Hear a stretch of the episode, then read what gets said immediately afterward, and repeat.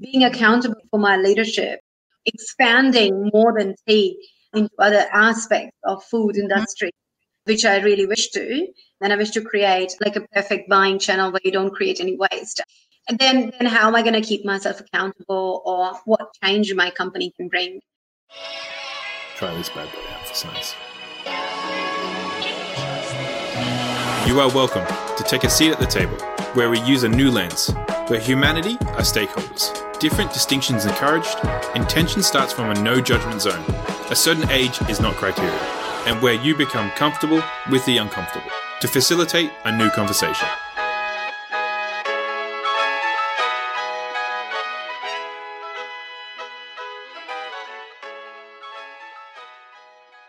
There we are, we're live. Welcome everybody to The Decision Table. I've got a new friend here called Prati.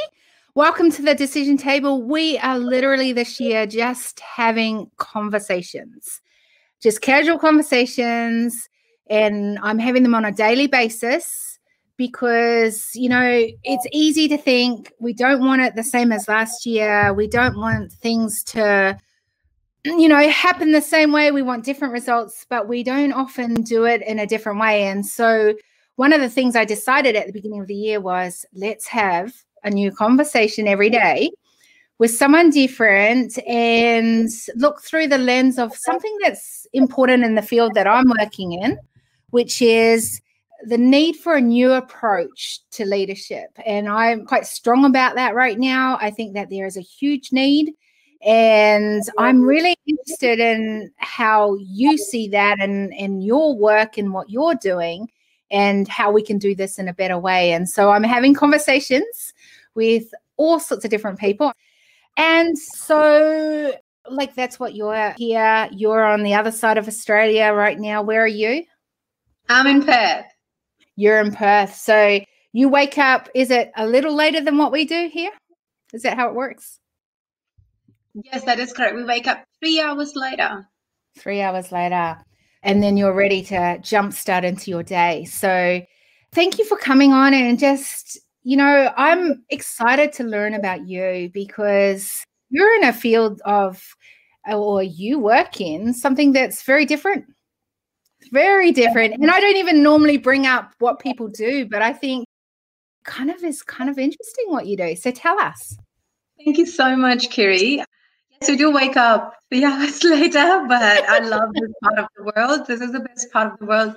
Sorry. I love Perth. I love Perth. And yes, I am a tea taster and a tea blender. So as I think as Nikhil said, tea whisperer, I'm not sure what it means, but uh, sure. I like that. A tea whisperer. What what does it mean by being a tea taster? What it means is my job is to taste the plantations, and uh, once the crop is ready or the harvest is done, a lot of uh, tea gets segmented on the conveyor belt in terms of uh, even in the same harvest of autumn, for example, which we just uh, have passed the autumn harvest back in Assam and Darjeeling tea estates in India. And I only specialize in Indian tea estates. So once wow. that is done, all these teas come to the factory and they all taste different. Because of them, I don't know, some of them have been harvested today, some of them have tomorrow, and there are different estates and all of that. So if they're going to one particular factory, then they all taste different. Sometimes we have like a hundred batches of tea, and I taste it and tell the difference between them and just give, write them rankings and then blend them as per what goes well with which batch to create a better tasting tea later on for the end customers to drink it. Wow, fascinating. What got you into tea? Was it something that you've done since you were little? Where did this mm. come from? Actually, no. When I was little, I was not even allowed to drink tea. So I think like I grew in a family where anything that was addictive and in their perception and in their little perception was not allowed. So coffee was not allowed. Tea was not allowed. Because it can get you addicted, but obviously then, you know, you become, you find your purpose. And I actually met my tea master who changed every perception of mine. And I, I didn't even have that perception. I had started drinking tea already mm. when I met him. So, and I was trying to find this most extraordinary cup of tea after six years of tea drinking. And I found my tea master who said that you will never find it unless you create it. And then he trained me uh, to become one. Wow. And then you began creating it. And you enjoy the journey of creating it as well as then getting it out to market? I, I love the, I think creation is the best part of it, because that's when I'm really in my flow zone or focus zone, and that brings the, I don't know, I'm, I'm just in a different world at that point. Nothing, I can I hear that. Nothing else, I can see nothing else, and it's a different universe where you can, I can transport myself to, and that's the happiest part of the uh, time. When I'm creating that, and when I'm back, I get to bring that happiness to other people. So I think I, I love, love that. that. I, love, I love every bit of it. Yeah. So do you think in the world out here, and like I look at the at leadership across the board, and and part of that is having new approaches. Do you think we're leaving behind some of that creativity in leadership right now? Like in the work, like you obviously get such a thrill out of that. You enjoy that part of the journey. You said you enjoyed it the most. Are we forgetting to, as human race, to continue to bring creativity into our worlds, our professional worlds? I think so. I think that, I think that people have forgot their passion. A lot of people are coming to their purpose, which is extraordinary, but I see a lot of passion missing. If you have the passion for it, mm. or if it's coming from here, it's inside you, and you give time to listen to it, then the creativity flows. I see that it has become, even our art has become structured, or it's not flowing, or you have to, instead of inspiration, we have to copy someone's art, and it has become very technological. So that, I think that is definitely stopping the flow of of creativity, and constantly having to be around technology is also like, you know, stop mm-hmm. creatively, because your creative brain can only start once you switch it off from everything else, and we're not really switching off.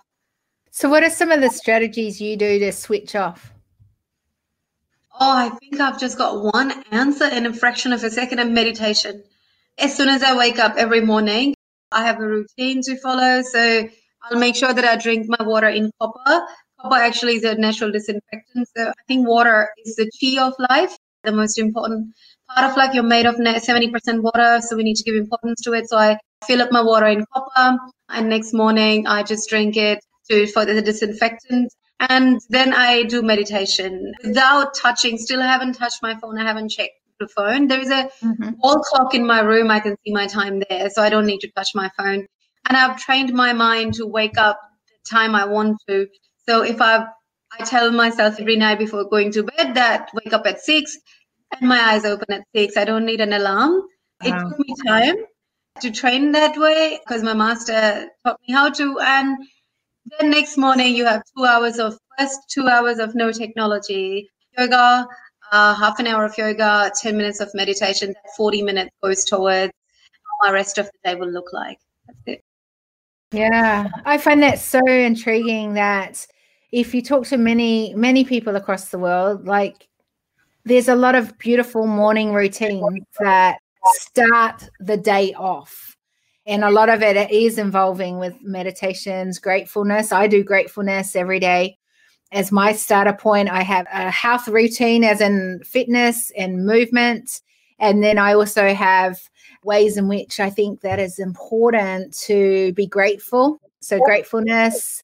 And then I figure out a way in which to sort of brain dump the things in my head so that they're not in the head, but that I can just work on the things that I need to. So it's interesting talking to many different people, always has been, of different routines people do and and how that flow sort of happens. You talk about flow. I talk about things like effortless flow. So, you know, how we get effortless flow as we continue in our days. And I think as leaders, that's something that when you've got creativity, it brings flow into your work and it plays out into work. And I think in part of that new approach to leadership is creating safe spaces where, or curate moments or spaces where there is that opportunity to be able to be creative. And I love that you get to do that in the work yeah. that you do. Yeah. Absolutely. You're right. Yeah. yeah. How do you, like you obviously get Now, I don't know, do you bring the tea from India into Australia and beyond? Like, how does that work for you? Yeah, so basically, I what I do is like I bring the teas from India to Australia, yes, in its single estate state, as so they're not blended. And right. I, I eliminate mediators and actually deal directly with the farmers. And that is what my tea master used to do. So that's what I've really, really been inspired. One of my purposes is also the sustainability. So I love doing that, love to deal with farmers directly. And once the teas are here, I then blend them and sell it across Australia. I've actually recently relaunched uh, Teaphoria last year. Because so far, I was only bringing in tea. Yes, I was selling it everywhere across Australia, but I was doing it for market research and really understanding the taste buds of Australia. Because when I came here, I found that Australians drink tea very, very differently than Indians do. And I wasn't able to understand what's the difference. So I spent mm. a couple of years to understand that. So, yeah, that's it. So and then I learned it. Okay, stop, stop, stop. You can't open that loop and say, okay, in India, it's drunk very differently. In Australia, it's drunk a different way. And it's spent two years trying to figure this out. So tell us more about that. I want to hear that. That's how do, just, uh, how do Indians drink it versus Australians? I'm being very, very straightforward on Australia. I think that the way Indians... By the way, well, there's no judgment on here. You can be as straightforward. This is just real, raw, everyday talk. I know. So it took me two years because I think I was in my head. It's wow. It's also me. So I was in my strong, like, you know, designed to think about tea in a one certain way. So it took me a while to actually accept it, that this is a whole different world. And I was new to it. So the way we drink tea is like the moment we wake up, first uh, beverage after water is tea. And sometimes we drink wow. tea at like twelve a m in the midnight on weekends when we are out partying. We, we call out for teas, and we have little roadside tea stalls to, like, you know, wow. chai stalls to go and help yourself with some more tea. Uh, so it's so different, and we use a certain kind of uh, tea leaf, and like certain kind of ginger to it. Ginger is a very, very important element, or cardamom, and that's how a tea is served. But when I came here, I saw that the first of all, the tea bags. I was familiar to tea bags quite a bit, but I didn't realize that how it makes such a difference when I tasted the tea bags here. They didn't taste anything like the tea I've ever tasted. They had really depleted taste. It was really, really watery. In not in terms of, it didn't have any depth to it. It's really powdery. So I wasn't sure. Tea bags after tea bags after tea bags, nothing really satisfied me. And then I went to cafes and started asking for tea. Nothing satisfied me. And then I went to cafes, big cafes, to start asking for chai. And I was given some syrup in milk. Wow. That made me really sick for that day. And so I actually uh, was really sick straight after, because it was a lot of, lot of sugar in a cup of milk. And that can make someone really badly bloated. So that's not how it should be either. So, and I was really shocked after that. I was like, yeah. oh, I need to do something. so, yeah. Wow, uh, fascinating. So well, I, there are good cafes now. There are good cafes now. It's time has are. changed. Yeah. There are. There are amazing cafes now. But I think you press on a point that is an interesting one, that for us in Australia, it was probably an added extra thing. You have a cup of tea if you choose to have a cup of tea, if you're into a cup of tea. And so it's a bit like you could choose to have a coffee, and I hope no one who's listening drinks Starbucks, but they probably do. And you go and choose a Starbucks and you say, that's amazing. A lot of my, by the way, a lot of my American friends love Starbucks. If you're from Australia, that is kind of like the lower pyramid, right? That's like kind of like, it really is, because we are kind of coffee snobs here in Australia, where we love to try many different types and we're quite judgmental over coffee.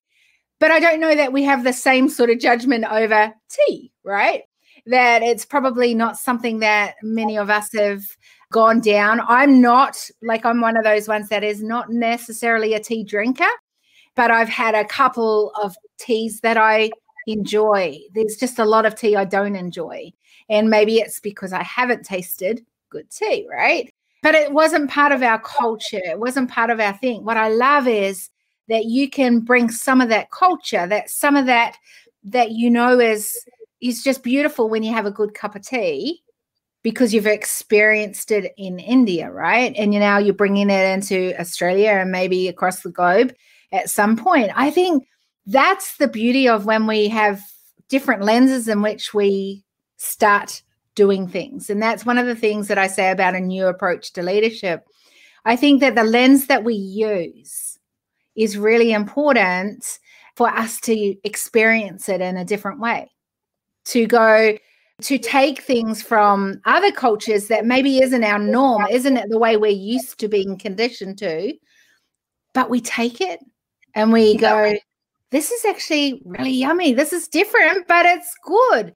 And I wish that in some ways that in all that we do at a decision table, that we start using different lenses. We have these experiences. I think it's, we're so blessed that we've got people like you here in Australia who are bringing something different. And I wish we could do that more. And I think the new approach to leadership is that we have, or we curate those moments or create opportunities where this becomes more normal to be able to do it. Yeah, that is so well said, that doing something different, out of the box. And I mean, Australia has such beautiful culture. And when I did this, I did not know that I'm doing something out of the box. I just thought that I'm I'm just bringing some good tea. That's all I was thinking.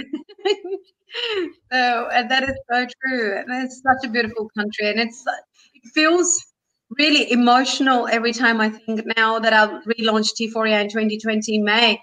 And now that I'm actually doing it as a business, and the amount of people that I get to talk with and the smiles that I see. And I love, mm-hmm. love, love Perth. I've said this a million times already. And when I actually see people having a cup of tea and the expression change, and that brings, like, feels like, okay, this is it. This is what I'm made for. Or like, how many more expressions can I change? I love that. That's so good. How many more expressions can I change? That's so beautiful. I love that. Okay, so someone's asking here, how does the use of herbal teas play a healing part from a chemical perspective? Can you talk more on that? Yes, definitely. So I'll, last year, twenty twenty, before the COVID hit us, I'll just tell you a little funny story in two sentences. Mm. I worked in a space of, like, I walked across to Himalayas. Oh, in wow. About one hundred kilometers in Himalayas, and to actually meet the farmers in, and they grow this herb. And they are to bring sustainable innovations, and to bring, these farmers are not very exposed. They're up in the Himalayas. They're not very exposed to chemicals. They're not very exposed to bad weather. They're not, in terms of the pollution, mm-hmm. not the uh, not the bad, bad weather. So they're not exposed to all that. And their crop and their harvest is extremely different from uh, any crop or harvest that would be chemicalized, or they will be using all the big pharma uh, chemicals. They just don't even know it. And we tasted the product there. I got some of the product there, and some turmeric, ginger that I got from oh, there. Wow. It's one of the finest thing I've ever tasted. It changes your health. I look at their health. I saw like a seventy-year-old farmer running to me, and he is fit, right? He's got strong bones, and And he serves me, he and his wife serve me the food that they eat. And I see every little difference on the plate, not just the herb. That's the big difference it really, really makes, to bring that thing here and then to eliminate the mediators and then bring it in the most sustainable channel that I can create. It makes a huge difference. If you are spending that ten minutes of your time with that teacup, why would you drink chemical? Why would you dip a tea bag in it? A tea bag is chemical. So loose leaf, leaf is really important. It changes the constitution of your body, literally the way your body thinks and processes. Takes away the hardship from your body. Like, you're not processing that extra bit. You're giving it a mm. bit of food. So you're giving your body that better flavor. Your dopamine releases, the happiness flavor factor goes up. Um, it makes a huge difference. Wow. I like that. If you're going to spend ten minutes with a good cup of tea, why would you drink chemicals? I think that's your phrase, your little golden nugget there. That's so good. Thank I mean, you. It's true, right? Yeah, thank you. I love that. Talk more about the sustainability. So we know that chemical-free things, pollution, I mean, I talk about sustainability so much, so I'm really excited that that's a huge part of what you're passionate about, and I think we can spend quite a bit of time on this. So if you think of sustainability and chemicals and things like that, one of the issues is that we've often sped up the capacity to get food out, to get things growing at a quicker space, or put pressure on because we're growing more, things like that. If you, we can't all have that privilege and that moment that you've had, which is walk across the Himalayas and have those moments and experience where there is no pollution in that way. How do we sustain this, knowing that it's a good thing for us? How do you do that it, to the greater world, right? Yeah, I think the best way you can incorporate little, little sustainable things in your life is to eliminate tiny little bits from your world, bite-sized things, instead of overwhelming and walking across Himalayas. That is true. You can. Uh, I'd love to do it, by the way. Don't get me wrong. I'd love to do it, but I have not done it yet. Absolutely. Oh, it's such a blessing, like in a blessed place to be. That, that wow. place. Look, and not everybody has to, because it is quite a challenge, and not by walking you won't do anything sustainable either. Mm. It's just that we had a project. I was with some professor, India's really big university, recognized university. So I was with somebody and doing, I had a team. So there was a whole different story. But at home, you can just make micro changes, bite-sized changes mm. that you can, without being overwhelmed. And that's really, really important, because people really feel emotional about it and can feel really emotional and dragged towards it. And then, boom, you're off it because it was too much to handle. Because you have been yeah. sustaining a different kind of lifestyle for many years, and now you're changing it altogether. So you can become a bit angry. And I can see that in many people, that they become a bit angry and really, really emotional towards something. And mm-hmm. then they're off it. So it's very fast shift. Rather than that, do little things like, as I said, tea bags, don't use them. First thing, use loose leaf, because then the loose leaf, after you have strained the loose leaf from your stainless steel strainer, that strainer will last you for a lifetime. And one strainer, and that leaf can go in your pots, compostable. Those uh, tea mm. leaf can go in the pots. It can become your compost. Then you can just do little things as, just have two bins in the, don't put everything in one bin. So now you can have a, and while, when you're using the second bin, make sure that you are either putting all the food in a bin directly and then washing the bin, or you are having a compostable bag in your food bin. So when you tie it up, there is no bits of plastic or anything in it. And you're directly putting it in your green bin. Ask your council. In my council, I can put bits of food in my green bin because it all goes to an outlet where it all gets composted. I took a tour with my council and mm. visited all the, like, you know, all the outlets where they do tons of composting, and I saw them from inside. And uh, they approved the green bins, not just for the, like, you know, the filings of the grass, but also for the food from home. So just find out, this, just make a couple of phone calls and just find mm. that out. Are they tied up with those, these people? If they are, great. I love that. So, I think, you know, one of the reasons that I bring that question up is because I think, uh, you know, a lot of people, a lot of humans across the world go, sometimes problems feel too big. And so if we look through the lens of sustainability, often that can feel too big. And I love the fact that you go, it's the micro, it's the little small things that you can do, you can put in place that bring that change. And I think if we can just think of that as part of the new approach to leadership, that we're looking through what I call the lens of sustainability, right, where we can start looking through it. Our solutions, are they sustainable? Are the way that we're building culture in our leadership, is that sustainable? Is the way that we make decisions at tables, are they sustainable? Like it's, and, and at one point we could almost go, but it's too big, like what you were saying, and then going back, but if we do it micro, if we just do small things, we can make a difference. So, you know, not using that tea bag, but using the loose tea. I mean, it's so simple, and there's not ways that probably some people have done it in the past, but so easy to make that little change, and that will add. And I think this is kind of what we need to do across what everyone is doing, right? Like whether it's tea, whether it's what, you know, whatever your fascination is, like, we can make differences that are sustainable. Tell me why sustainable is so important to you, because obviously sustainability is. Uh, definitely. I just feel a strong pull towards Mother Earth. Like, I feel like, first of all, we live here. It's our home. It's not like there is another planet ready for us to ship to. Every time we, like, you know, we do something little, every little thing counts. So sustainable is, to me, in my mind, it should not have been like, let's go towards it. I think that should be a lifestyle. It should be the norm. It should be the normal. But we are made the normal the other way around. And I have been made fun of and um, mm. full of time. And I think that, no, actually more than that. And that's when I realized, like, we live in a mindset where we are so strongly made to believe that the other way around is the normal. When at one point of time, I had people over for dinner and I asked them to just uh, bring the food, but I did not ask them to bring the, their plates. They were all bringing a plate. I said, like, I have all the arrangements, but they brought a lot of plastic plates for everybody.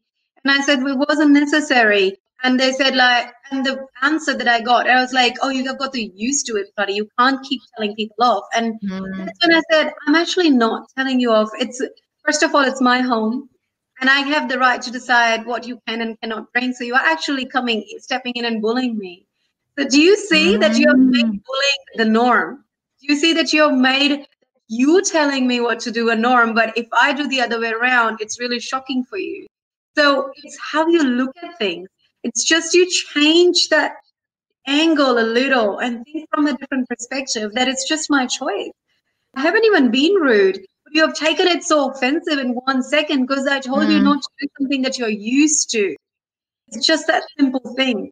And that kind of got me a bit, I didn't get angry at that time, but I felt sorry. I felt like yeah. they're not going to pass on anything to their generation because they don't have mm. anything to pass on. And that made me really upset. That what are we going to pass, pass on? There is, there is nothing that we have. And that's what I told myself, that what am I going to pass it on? What little changes can I bring? So, and it's important, as, as we said, we were talking just about those compostable bins or tea bags. One tea mm. bag, there are one million tea drinkers in Australia. One tea bag per person. We drink two to four teacups on an average, four million tea bags in a year. Does it make a difference? It makes a huge difference, four yeah. million tea bags.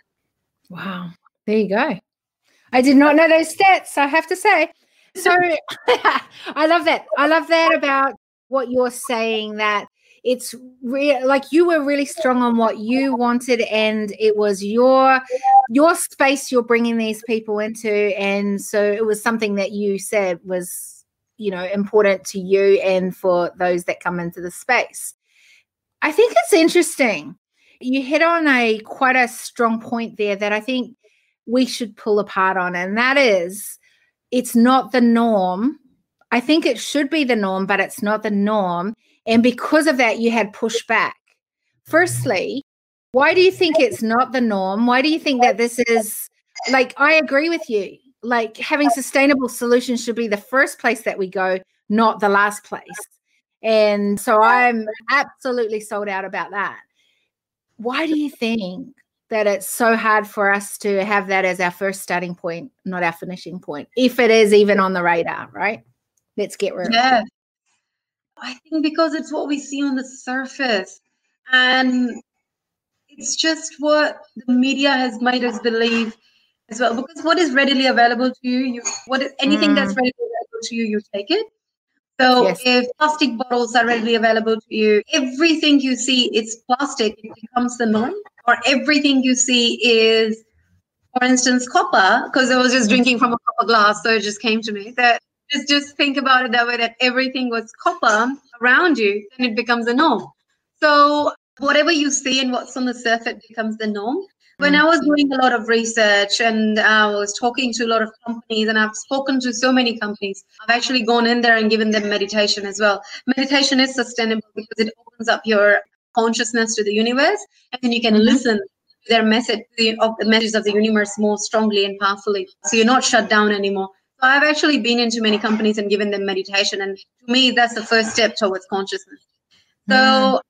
when I see that as a, when you're asking me as a norm, Yes. Let's see the stats very quickly. Australia produces, as beautiful as a country it is, and I think that, to me, it's my home. We produce yeah. five and a half planet worth of food waste here in Australia. We don't see anything outside. We keep it really clean. We keep it tidy. Mm. It's a nice place to be. It's very organized, and it is our strength. So everything looks perfect and sparkling outside. We don't see it. India produces half a planet worth of food waste because we mm-hmm. have channels to dispose food waste that are invisible. We have been taught how to treat food in a very, very different way since we are born. Cook only as much as you eat. Buy conscious shopping has been in, in the blood. Like, we don't think that way. We're just designed to think conscious shopping. What is plastic bag when you go for a shopping center? We don't have any. We only have homemade tote bags made from that material that's left over from a sari mm-hmm. or something, right? So wow. it's just a designing. And but when you go to India, we don't have organized systems. So it's a bit backward that way. So you see pile of garbages everywhere. Yeah. You see things writing on, on your face. So on a perception level, you will think that India is doing much worse and creating more pollution uh, or mm. creating more food waste. But when you see the reality, it's a whole another journey. Like, we are ten times more populated, creating not yes. even ten percent or twenty percent of the waste, while oh, Australia creates. Yeah. So that, which is just wow, by the way, because you have in India, there is so many. Like, that's a good thing. Yeah. But imagine yeah. if they were in India doing it the same as we do in Australia. I mean, yeah. that's kind of a scary concept, right? Very, very. It's, it's in your face. We yeah. us produce more air pollution because of the people there, so they use more cars. And I think the population is out of control. So I think that's all another story of how yes. they ever control the population. But apart from that, we are talking what's in your face. What do you see the yeah. first? That becomes your regular. So if it's on the surface, most of Australian thinks we are doing extraordinary, but we are mm. not. Not really. There's so think, much. Yeah, and I think with this, you bring up a great point around the fact that there's this need for transparency. I think there's a lot, you know, like, yes, it's devastating when we look at that as a thing uh, because of the capacity, like the amount of population in India. We've seen those photos. We see what it looks like and, you know, but in lots of ways, that doesn't mean that we're better off here in Australia and what we're doing, right? We're just keeping it under the lid, hiding it over in the corner. I mean, don't even go to my backyard of my trash because, like, it's the one thing I really hate about my family, and I hope my husband is watching this at the moment or sees this, because it's one of my beefs is that there's a lot of takeout in our family. And because of that, all the rubbish that comes with it, and I hate it with a passion. And like, you know, even when I go out, I try to take very much my coffee cup with me. I try and do a lot of things myself because I can only control what I ha- can do in my environment. But, you know, I think it's exactly what you're saying there, that a lot of us are just hiding it in our trash cans, are just yeah. hiding it under the surface, and we are letting a lot of those things. Now, I get a hard time even in my own home because I want all our products that we clean things with, that there's no chemicals in those. I use oils a lot. I'm one of those oils girls, you know, that I'm a true believer of. I've got it over there, you know, in the background, because I know that all these things are adding either to the chemicals we're putting in our body or taking away from those chemicals, right, that can get added into our body. And we're going to be more effective in what we're doing and, you know, what we bring out into the world. And so for me, this is an important thing. But I know that it gets laughed at, that there's those yep. moments where people go, well, that's kind of like extreme. We don't need yep. to do that. And yet... Yep. There's many people going, I don't like what's happening to the, you know, the environment, whether it's social, whether it's economically, whether it's, you know, your physical environment.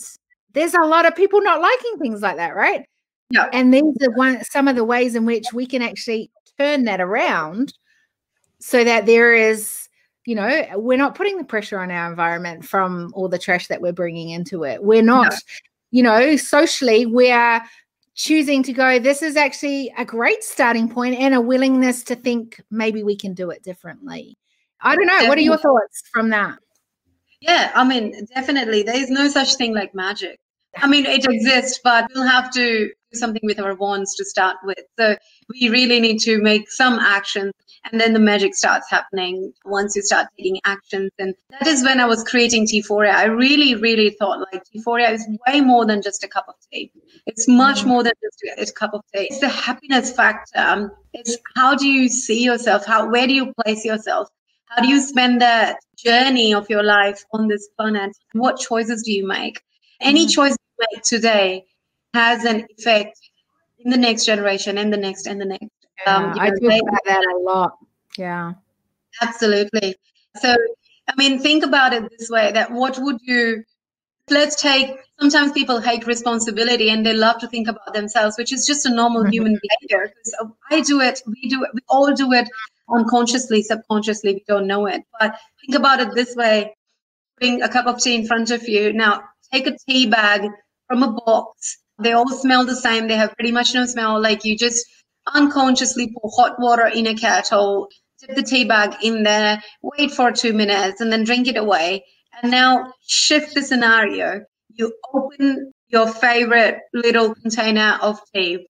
You're so passionate that you love the aroma. So the moment you open it, there's an aroma. So you're using mm-hmm. your senses. First thing the dopamine releases, like the happiness factor releases you, there's a smile on your face, like, oh my God, I'm going to have this. So that, that salvation moment, that temptation happens. So you're looking forward to something first thing. Then you take that scoop out and you put it in your kettle. So you hear the sound of it. Now you're pouring hot water on the top of it, or you're boiling it on the stove. So you hear that. And then you actually go through that. Then you pour it in your cup, and then you take a sip from your cup. So that whole thing, the whole perception changes. Everything changes. You know that there's nothing going back. You know, then you scoop it out, put that in your pot. It's a cycle. So you created a perfect cycle. You made mm. yourself happy. The happiness factor changes because so now you're touching, feeling, smelling, tasting everything that you love. And it's about you now. But you're giving back to the nature unknowingly. Oh, I love that. Yeah, and that's where the effortless flow comes in. Like there's just this beautiful flow from this step to the next step to the next step. And I think that that's so beautifully said in the way that you did it. It almost made me go, I think I should become a tea drinker. And that sounds so much fun. Like, oh, wow, you look at it, you smell it, you feel that, you know, that sounds amazing. I love that. So here's the other thing that I find interesting. So we've talked a lot about the sustainability, and I think in a new approach to leadership, that to have leaders like yourself across the world doing things in your own sphere of influence where we are looking through the lens of sustainability, the other side of it, and I think this would come into what you're doing, and I love your thoughts around it, is ethical leadership. I think that, you know, there's this importance that we don't just put our head in the sand and use something or do something. We find out, how was that created? What, do, you know, are they, I'll say the people that are harvesting the tea, are they being looked after? Is that in environments that are going to be healthy for them? Is it supporting what they need? And then, you know, the ongoing of the flow of that throughout mm-hmm. the process. How do you ensure that in what you're doing? Because you're working with another country, and I think that's this, also an interesting concept, because sometimes it's easier to be ethical when you've got it all set up in your own little environment in front of you. You can put things in place, you know what's happening. How do you keep that or think about that in what you do? I think that I do two things. First, I keep my bite size for myself as well, like as much as I can chew, and as much as I can follow it myself and not just preach. So mm-hmm. I make sure that that's my ethics behind it. So if I'm telling somebody at some point of time, I have already incorporated, tested, or I am ongoingly incorporating that in my life. That becomes really important to me. And two is contagious energy. Like I think that When I meet people, I don't tell them what to do. I allow them to flow. It's like if I constantly tell people what to do or have instructions, and I look at my own behavior, I'm really bad with instructions. If I've been told something to do too many times, first thing, in, I don't know what happens to my head. The first thing it thinks like, fine, I don't want to do it. You've told yeah. me too many times. You sound like some of my children. They would be the same way. Grown up or children, sometimes we all behave like that. You have told that to me a million times. My answer yeah. is no. So exactly. That happens to our head because the, I don't know, the person, the spoiled person in you kicks in or what happens. But mm-hmm. I take that as a reality instead of thinking that as a bad thing. Like we all have that child in us. And it's just the acceptance of the reality makes it easier. So acceptance I, of the reality makes it easier. What do you mean by that? I just think like acceptance of knowing that you're not perfect, acceptance of the fact right, that right. knowing that you're not going to do it all right, mm-hmm. acceptance that not everything is going to happen overnight, acceptance that not everybody is, you're not going to change the world. Not everybody is going to like you. Not everybody mm-hmm. is going to follow what you do.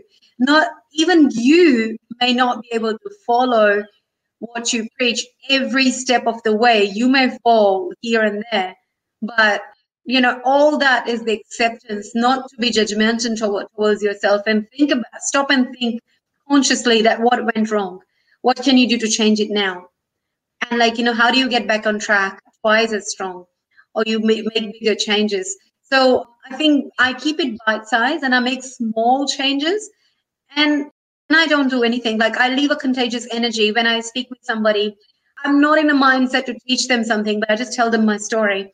Of what, uh, what I did today, and it becomes really powerful, and they do it and they tell it to somebody and they do it and they tell it to somebody, and that's kind of more contagious than anything else, and it, it stays bite-sized.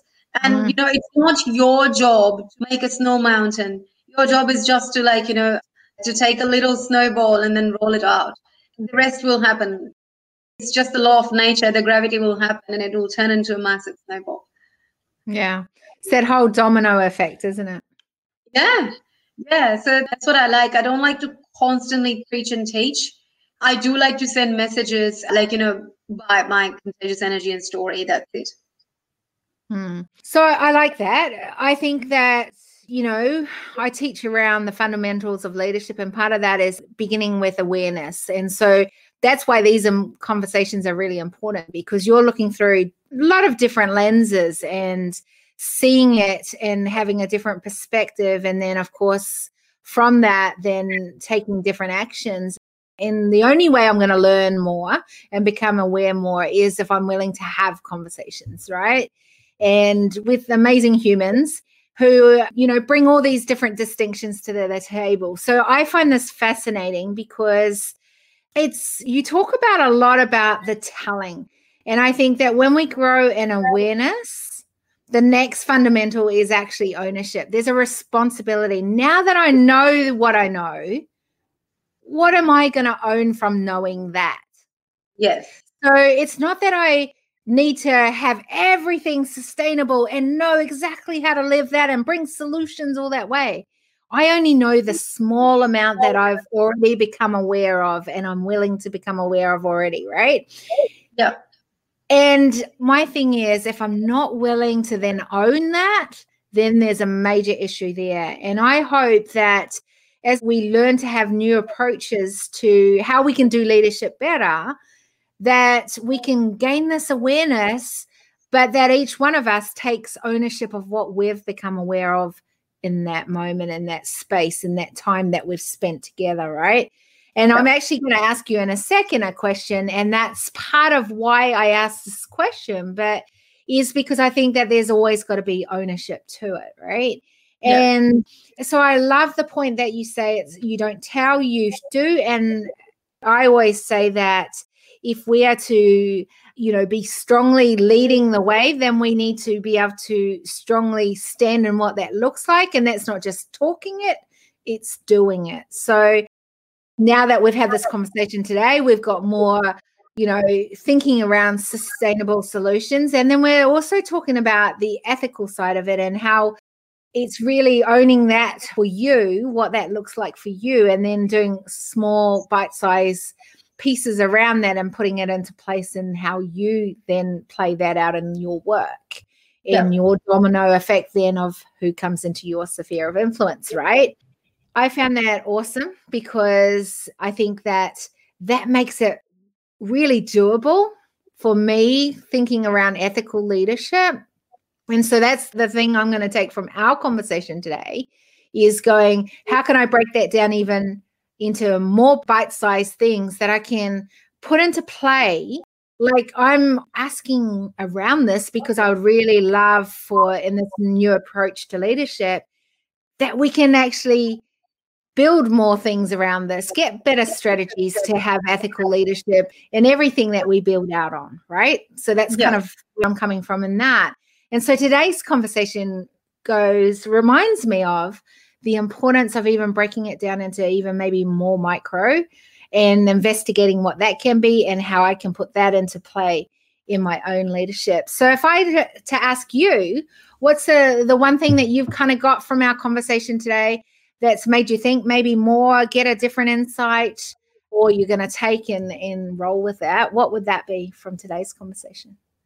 I think what I really got out of today's conversation is like being accountable for my for my leadership. I wasn't even thinking about myself as, as an industry leader. I was thinking as just a person who have just started. But what's eye-opening is when you ask me so many questions around leadership, and I've never done a podcast on leadership, it's eye-opening that, you know, today I have started. I've launched now, but tomorrow I have to think about it in advance. Because tomorrow I can be an industry leader.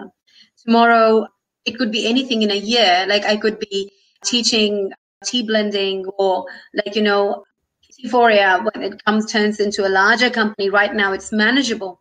Once mm. Teaphoria turns larger or larger or larger, how am I going to keep myself accountable as an industry leader? If I'm supplying to other tea merchants, tea shops, or and if I'm expanding more than tea into other aspects of food industry, mm-hmm. which I really wish to, and I wish to create like a perfect buying channel where you don't create any waste. And then, then how am I going to keep myself accountable, or what change my company can bring? And I think that's what I learned. I didn't think of it that way. I was just mm-hmm. doing things every day, pretty much. So. I know, and that's what I love about it is that it's your everyday, but even your everyday can become more effective or lead in a different way, or, you know, change can come from today onwards, like you said. And that's the amazing thing when we create awareness is that it opens up the opportunity for something else to happen and to grow there. And, you know, it's funny because a lot of, you know, in the business world, a lot of people will say to me, I really want to increase the growth of my business and, you know, in the economic growth of it. I'll do the impact thing later. And I go, actually, hate to blow your bubble. Every decision you make has an impact. Whether it adds value to humanity or takes away, it still has an impact. And I love whether you're at startup of the journey, whether you're in the middle of the journey, whether you're way down the journey. It doesn't matter because every decision you make from today onwards is going to have an impact. Now, that impact can be playing at a small level and go, I'm just building this thing around me. Or you can be have this willingness to, sh- you know, show the way, not just tell, but show the way to how that can bring such impact. And in your case, in a lot of sustainability sort of solutions to the table and flow and consciousness and, you know, ethical thinking.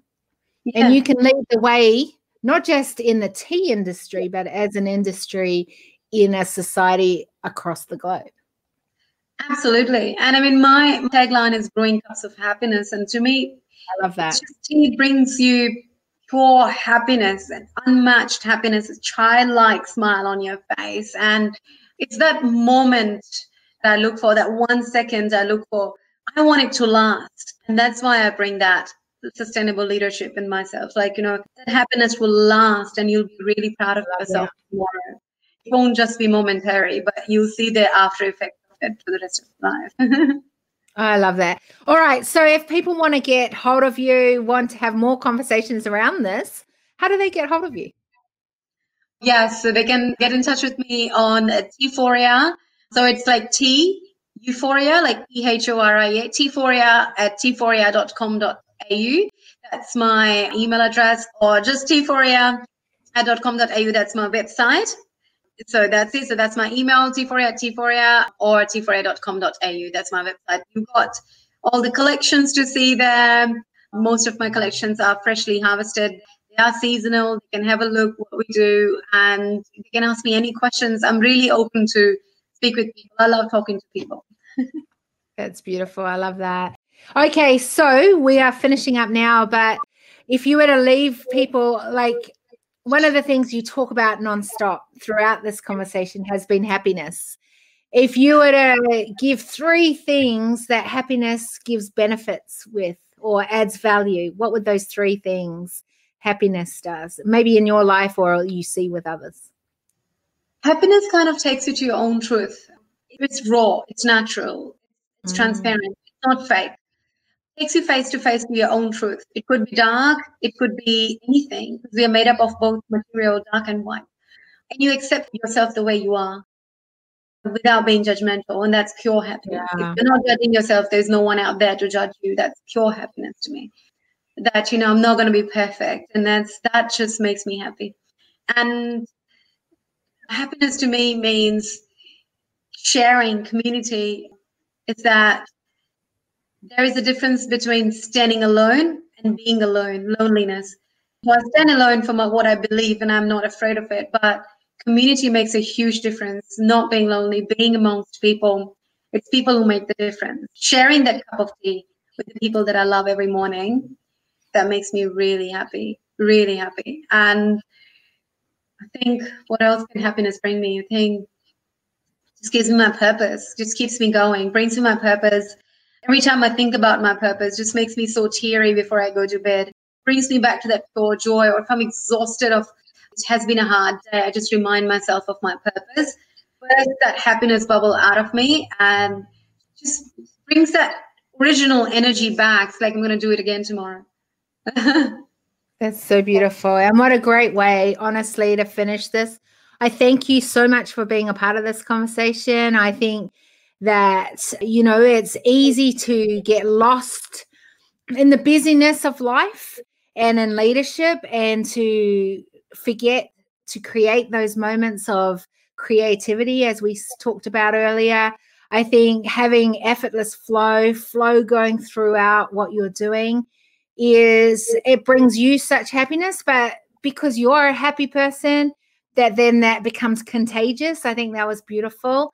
And I love the fact that we had a lot of conversation around sustainability and ethical leadership and how that plays out in what you're doing. And then, you know, I think if we can do that in better ways and more effective ways and in, in leadership going forward, then all these beautiful things that you've brought up today will make us, you know, like you said, stand out as alone, like not alone, but stand out for great things in our how we lead the way.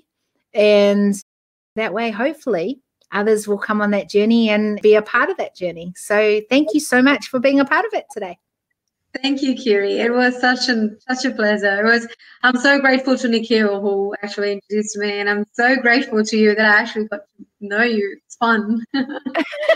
I know I'm a pretty uh, easy person to get to know, so I love these kind of conversations. And definitely, we got to talk around some of the topics that I'm absolutely dear to my heart as well. So thank you. Amazing droplets of wisdom for you from today's episode. Make sure you subscribe. Ensure you leave an awesome rating and review. Our hope is this podcast creates a new awareness, activates ownership to what is next, a curiosity for the need to be part of the change, and to make footsteps of sustainability from today onwards. If you want to further your journey with us, then apply to join us at our next Leaders Movement Parlay. The link is in the show notes. We appreciate you. Help us to help build a tribe who make humanity as stakeholders. To achieve this together, recommend this podcast to leaders, innovators, and movement changers. Big love until we see you on the next Decision Table Series podcast episode.